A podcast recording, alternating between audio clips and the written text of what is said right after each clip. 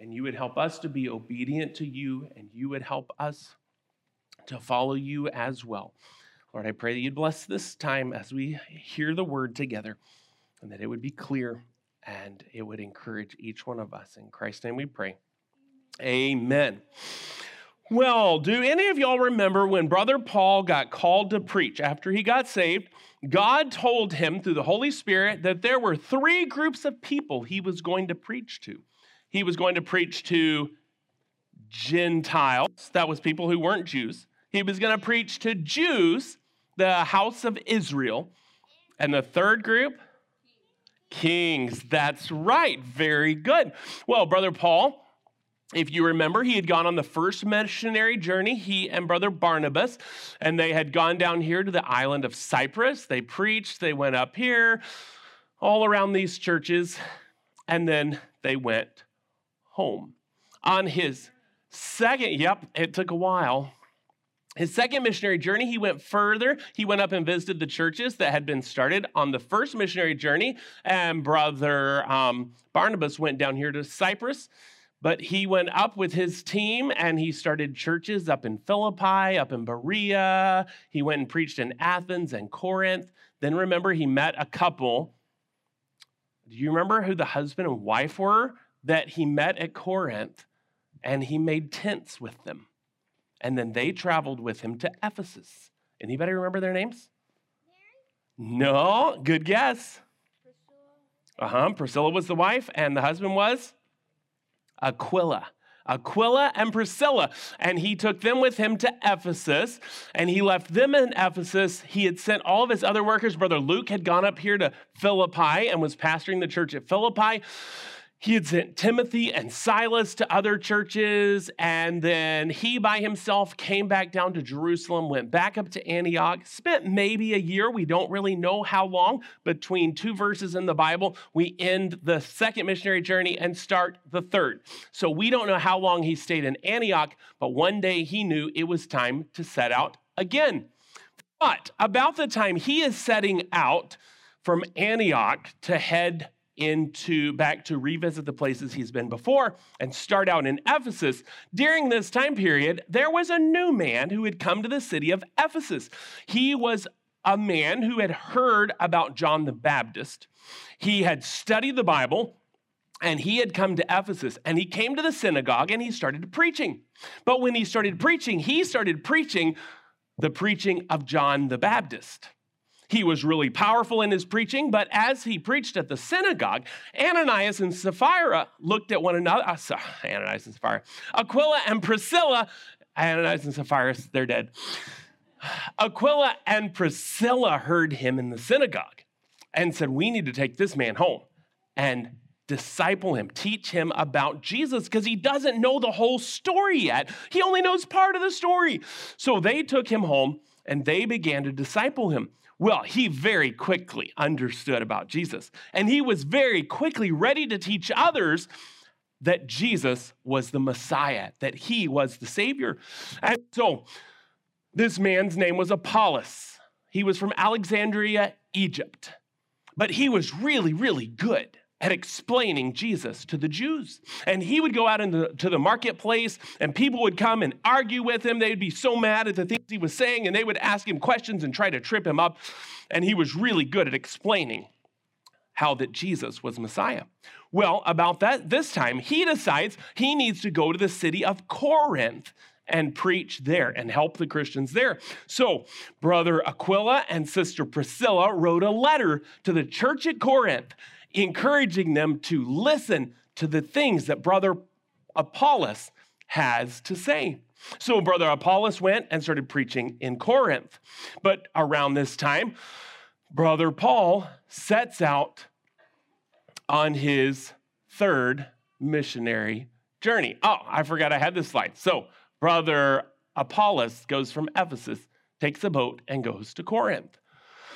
So, Brother Paul sets out and he begins by visiting the churches in Derbe and Lystra, these churches where he had started churches on his first missionary journey. He went by some of them and encouraged them, maybe all of them. We don't know which places he stopped exactly. But his main goal right now was to get to the city of Ephesus and preach the gospel and encourage the people that he had led to the Lord the first time he was there and encourage the ones that Aquila and Priscilla had led to Christ. So, Brother Paul goes to Ephesus. And the first three months, he would go into the synagogue and he would teach the Jews about Jesus. But after about three months, they didn't really want to hear it anymore. When he got to this city, it was a very, very fancy city, a very wealthy city. As you can see, this is a reconstruction of what the main street looked like. Now, this right here is all that's left today of that main street that we see in this picture. But notice the statues in front of the houses and shops. I mean, we're talking, this was a place that had a lot of money, but it was also a place that worshiped a lot of gods. And they were very superstitious and they liked to do witchcraft as well. There was a lot of these things here, but Brother Paul, he would go and encourage the Jews and try to lead them to Christ. Then for two whole years, he would preach in one of their meeting houses, one of their schools. And apparently, he would teach in the afternoon. The people in Ephesus like to take a siesta, they like to take a nap in the afternoon. So, Brother Paul would rent out the lecture hall at the college, and he would go and he would preach every afternoon for two years. But God started doing some really special stuff. In fact, the book of Acts tells us in chapter 19 that God began to do special miracles. That meant it wasn't just an ordinary miracle. I mean, any miracle is special, right? If Brother Paul went and he prayed for somebody and God healed them, that was amazing. But the Greek word that's translated special there means it was unique, it was different than anything God had done anywhere else with Brother Paul because there were odd things that would happen. If somebody had a handkerchief, I don't have a handkerchief, but I think I have a tissue, okay? Okay, it's clean. Okay, so if they took a handkerchief, all they had to do was come over to Brother Paul and just touch it against his skin. And if it touched Brother Paul's skin, then they could take it home to somebody who was, say, blind. And so they'd take it over to their blind son and put it on his head, and all of a sudden he could see. Or if somebody was almost dead, they were sick, they didn't know what was wrong with them, they just took it over, put it on him, and boom, he'd be healed. Or if somebody had a demon inside of them, all he had to do was take a, a, an apron that or a or a cloth that had touched Brother Paul's skin. They'd take it over, lay it on the person, and psh, the demon would leave. Why do you think God would do something so unique, something so what seems almost odd, very unusual. It was, would be strange to us. Well, remember what I said? These people worshiped a lot of false gods, and they also did a lot of witchcraft. And they had people, there was a big library there in town, and people would go to the library and they would buy books. And some of these books would teach you magic words you could say over people who had demons, or magic words you could say for good luck, and all kinds of stuff. So when Brother Paul gets to Ephesus and he starts preaching and people start believing, God starts doing miraculous things so that these superstitious people would realize God has given Brother Paul real power and we need to listen to what he has to say. Well, he's preaching here, and all of these just amazing miracles are happening. Well, one day there were some guys, the seven sons of Sceva. Who were they? The seven what? Okay, the seven sons of Sceva. Well, these men, they were men who were called exorcists. They would go and cast demons out of people. And so they had these different chants they would say and things that they'd gotten out of their books. But when they realized that brother Paul was just so powerful at casting out demons, they said, "Well, we need to we need to use the name of Jesus." It sounds familiar today, doesn't it? Adults, you know, go to school and learn how to use the name of Jesus.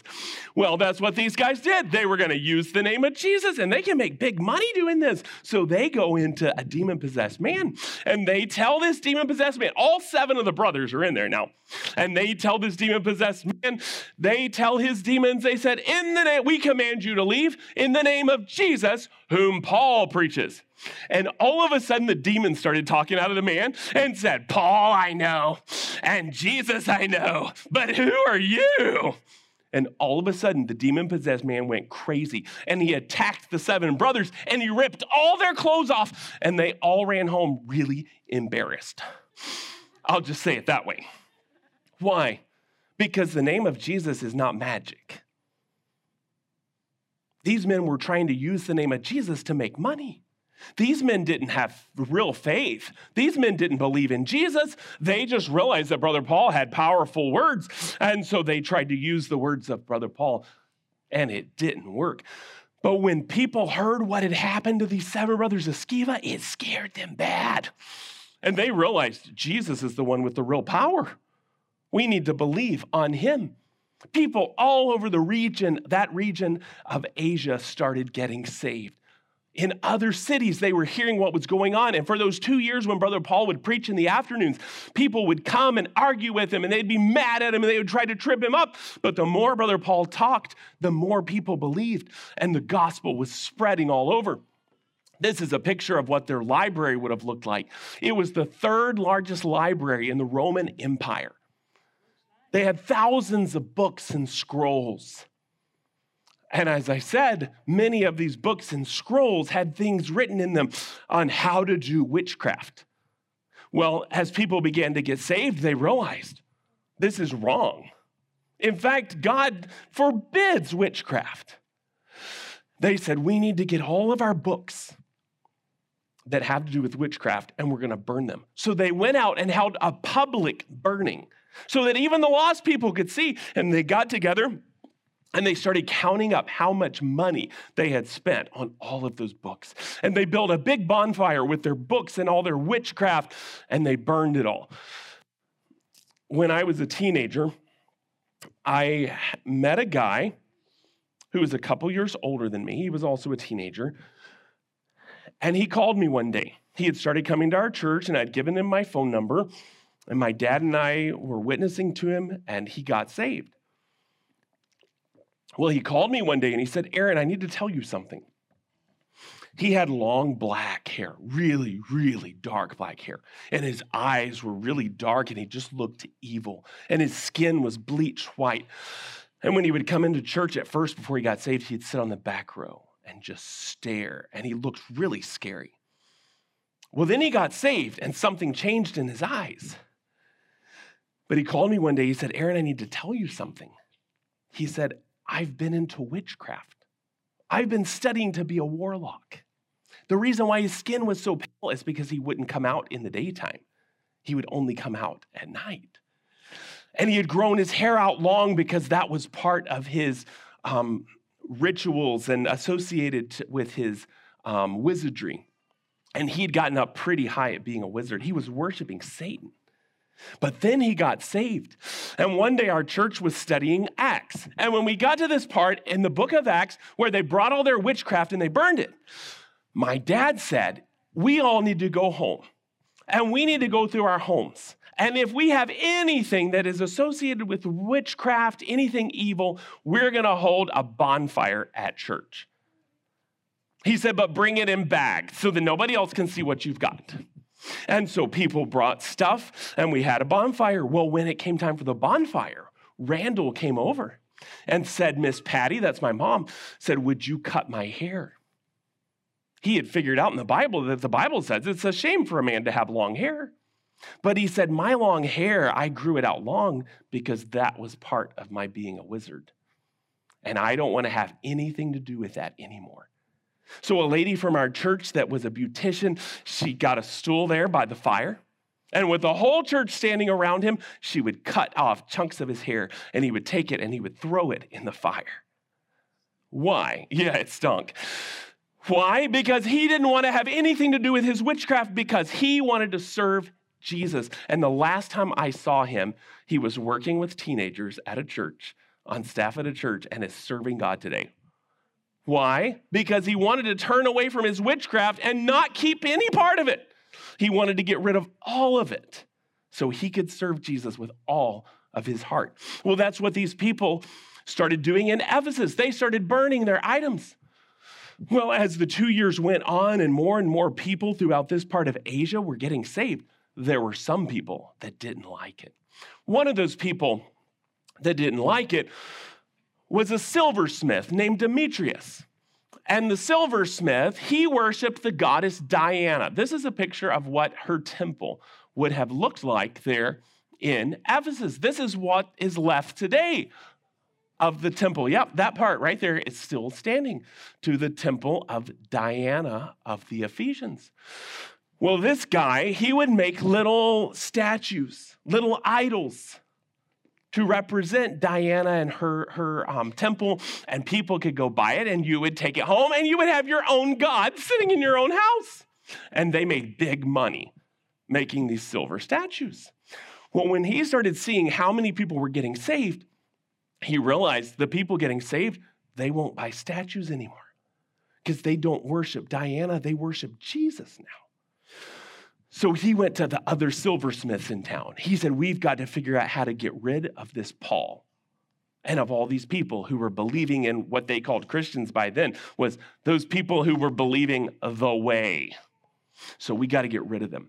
So he started stirring up a riot. And he got people so mad. He said, These guys are going out and they're, they're talking bad about Diana, our goddess and they are going and they're, they're, they're destroying our temples and nobody believes in Diana anymore. And all the people started getting mad and they started hollering and they went looking for Brother Paul to arrest him. But the problem was they couldn't find Brother Paul. I don't know where he was, but he was nowhere to be found at that moment. So they found two of his traveling companions and they grabbed them and they took them down to the big Colosseum that was built in Ephesus at the time.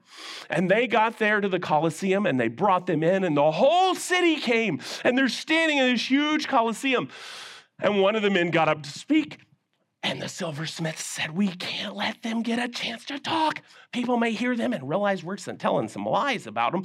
So we need to start a problem. And one of them hollered out, Great is Diana of the Ephesians. Oh, yes, oh, yes. Great is Diana of the Ephesians. And so the whole crowd the Bible says a whole bunch of them didn't even know what they were hollering about, but they had come out in the mob. And they all started screaming so that the Jews couldn't speak. Great is Diana of the Ephesians! Great is Diana of the Ephesians! And they just shouted that as a crowd over and over and over for two whole hours. So they're screaming and hollering. This is what it would have looked like back then. And so they would have been up here at the front and all the crowd is gathered around, and the two Christian men by themselves. Well, brother Paul was outside and he heard what was going on. He had come up by this point and he tried to go in to speak for the Christians. But the other Christians who were outside grabbed brother Paul and told him, You better not go in there, they will hurt you. So they wouldn't let brother Paul go in. This is what's left of it now.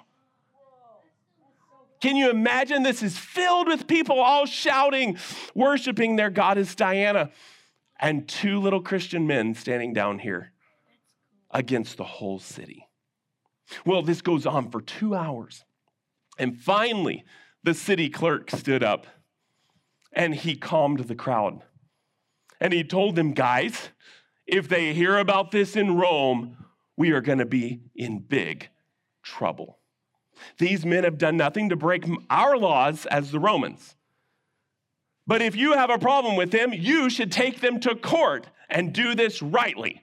I'm not going to hear anything about this. We all need to go home. We all need to stop what's going on, or we're going to get in trouble from Rome. Well, that made everybody be quiet. And they finally went home. Well, after this, a little while after this, Brother Paul knew it would be time for them to leave. But while he was at Ephesus, he wrote a special letter. He heard that there were problems down here in the city of Corinth. Now, who had gone to preach in Corinth? while he was away?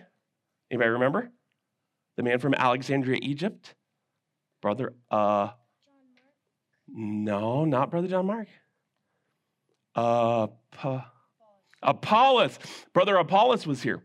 Well, the Christians were so immature in Corinth that some of them, they started having arguments at church.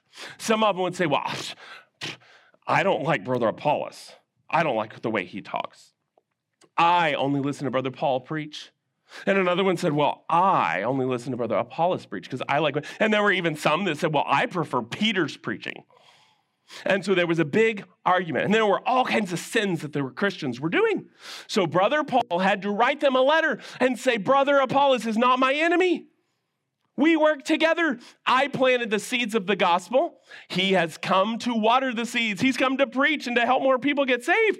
We work together. It's God that gives the increase. So he writes his first letter to the church at Corinth, and we have that in our Bibles as the book of First Corinthians. Well, then he goes up to Troas and across to, um, to Philippi. He finally gets over to Philippi. And in the process of all of this, he writes a second letter because he hears there's more problems. Now, we don't have the second letter that he wrote, but the third letter he wrote, we call it. Anybody read that right there? Second Corinthians, the book of Second Corinthians. And he gave further instructions to the church at Corinth. Well, then he made a trip down to Corinth himself and he showed up because he told them in that second letter, or Second Corinthians that we have now, he told them. Yes, he started writing a lot of books by this point. He told them, he said, if you don't get this straightened out, then when you get there, I'm going to be upset and I'm going to let you have it. And so he went down to see him. But while he was staying in Corinth for a few weeks, he wrote another book of the Bible. What book is that? Romans, that's right.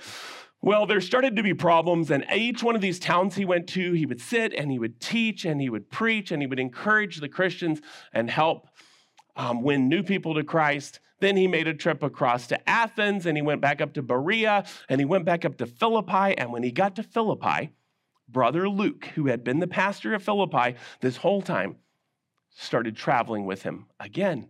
And they went across to Troas because when he left Ephesus, he knew there's some place I have to go. Two places. I've got to go to Jerusalem, and then I've got to go to Rome. Where was the first place? Jerusalem. Where was the second place? Rome. And so he said, I've got to hurry. I can't stay anywhere long. So this whole time, he's been quickly going to visit all these people because he knew it was the last time he would get to visit them. And so he went and visited all these people, but in every city he went to, somebody would come to him and say, The Holy Ghost told me to tell you that if you go to Jerusalem, you're going to get arrested. They're going to turn you over to Rome. They're going to take you to Rome and kill you.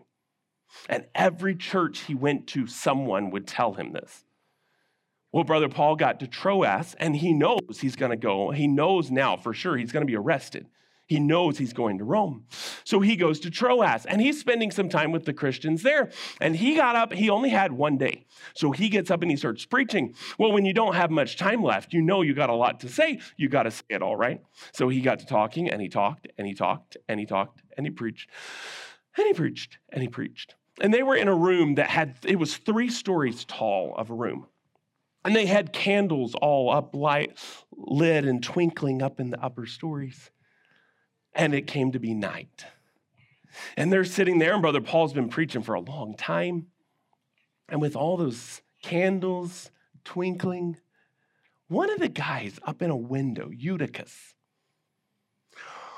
oh, he started getting really sleepy. And all those twinkly lights going, he was sitting there listening to Brother Paul and looking at the candles.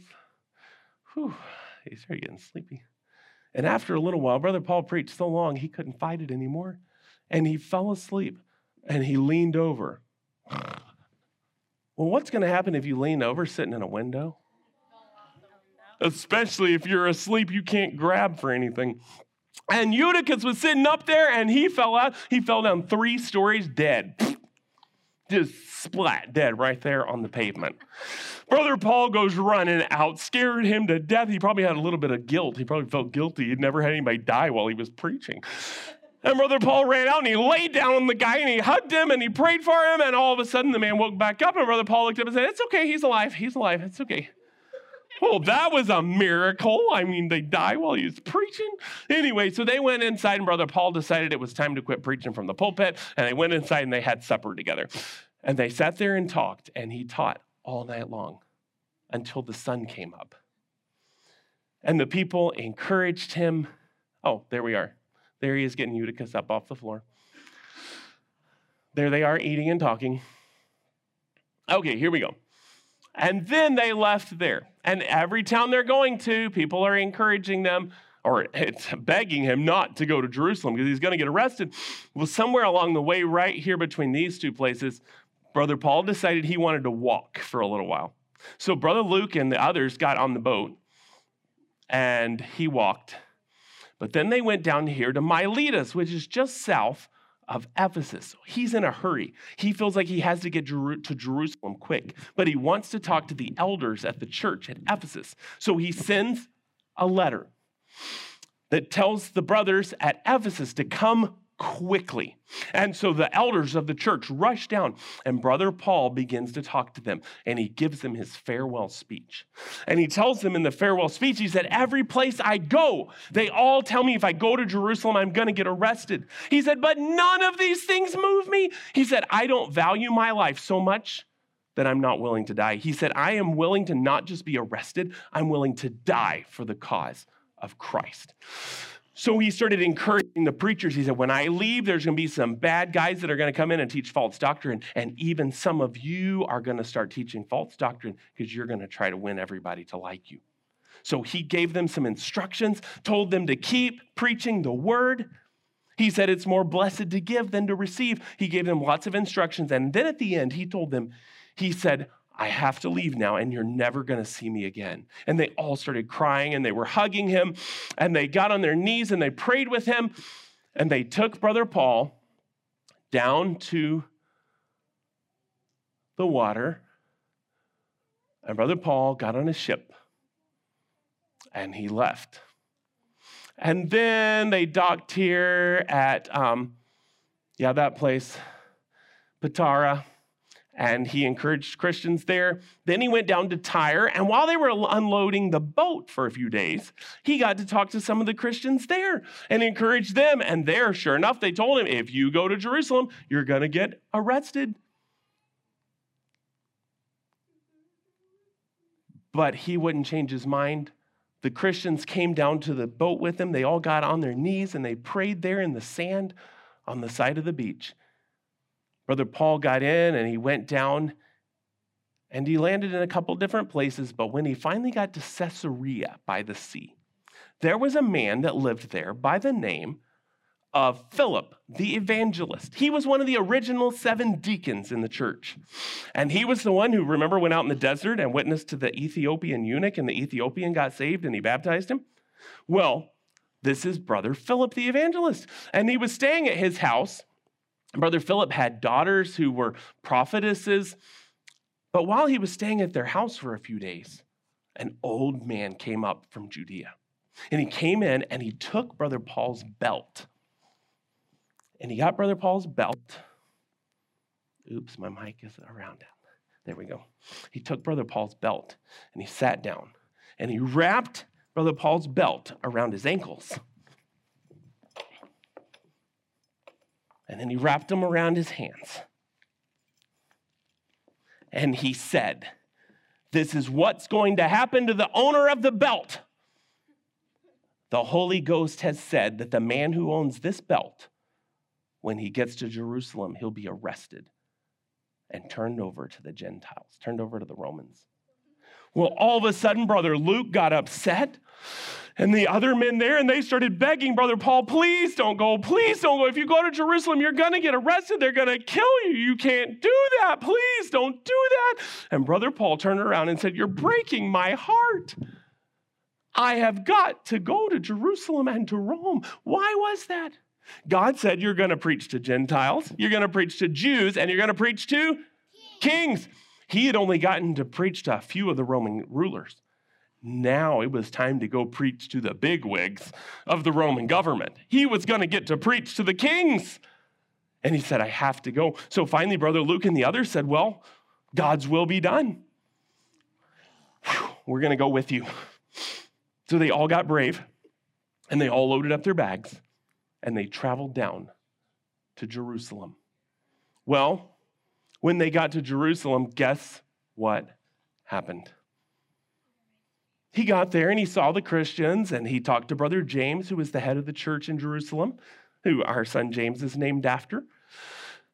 And he talked to Brother James and he gave them an update on what all had happened on the trip.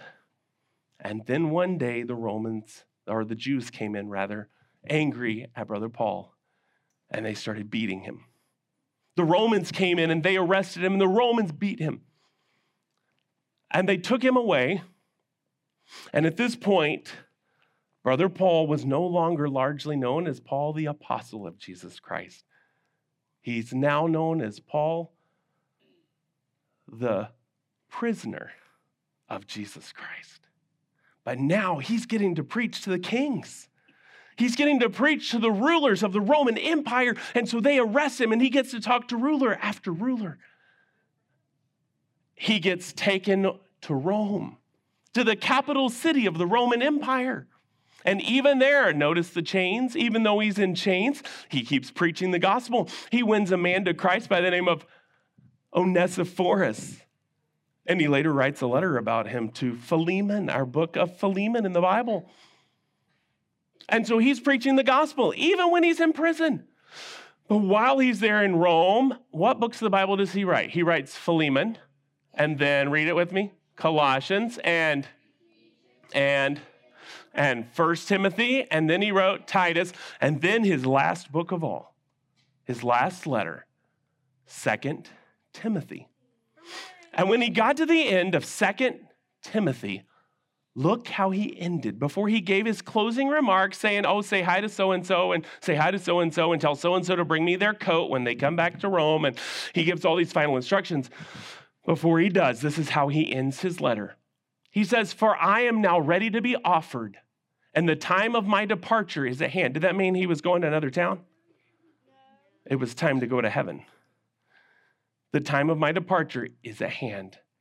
I have fought a good fight. I have finished my course. I completed what God gave me to do. I have kept the faith. I have not backed down from believing in Jesus. Henceforth, there is laid up for me a what? He wasn't scared to die. To die meant he was going to get his crown. He was going to be with Jesus, a crown of righteousness, which the Lord, the righteous judge, shall give me at that day and not to me only, but unto all them also that love his appearing. And with that, he closed his letter and then he wrote some personal things to some people. But he ended with this He says, I'm finished. I'm ready to be offered up. And shortly thereafter, Nero took him, and um, church history says that they took him and they cut off his head because they didn't want to hear what he had to say anymore. But it was too late. They couldn't stop the gospel because by now it was spreading through the whole earth. Why?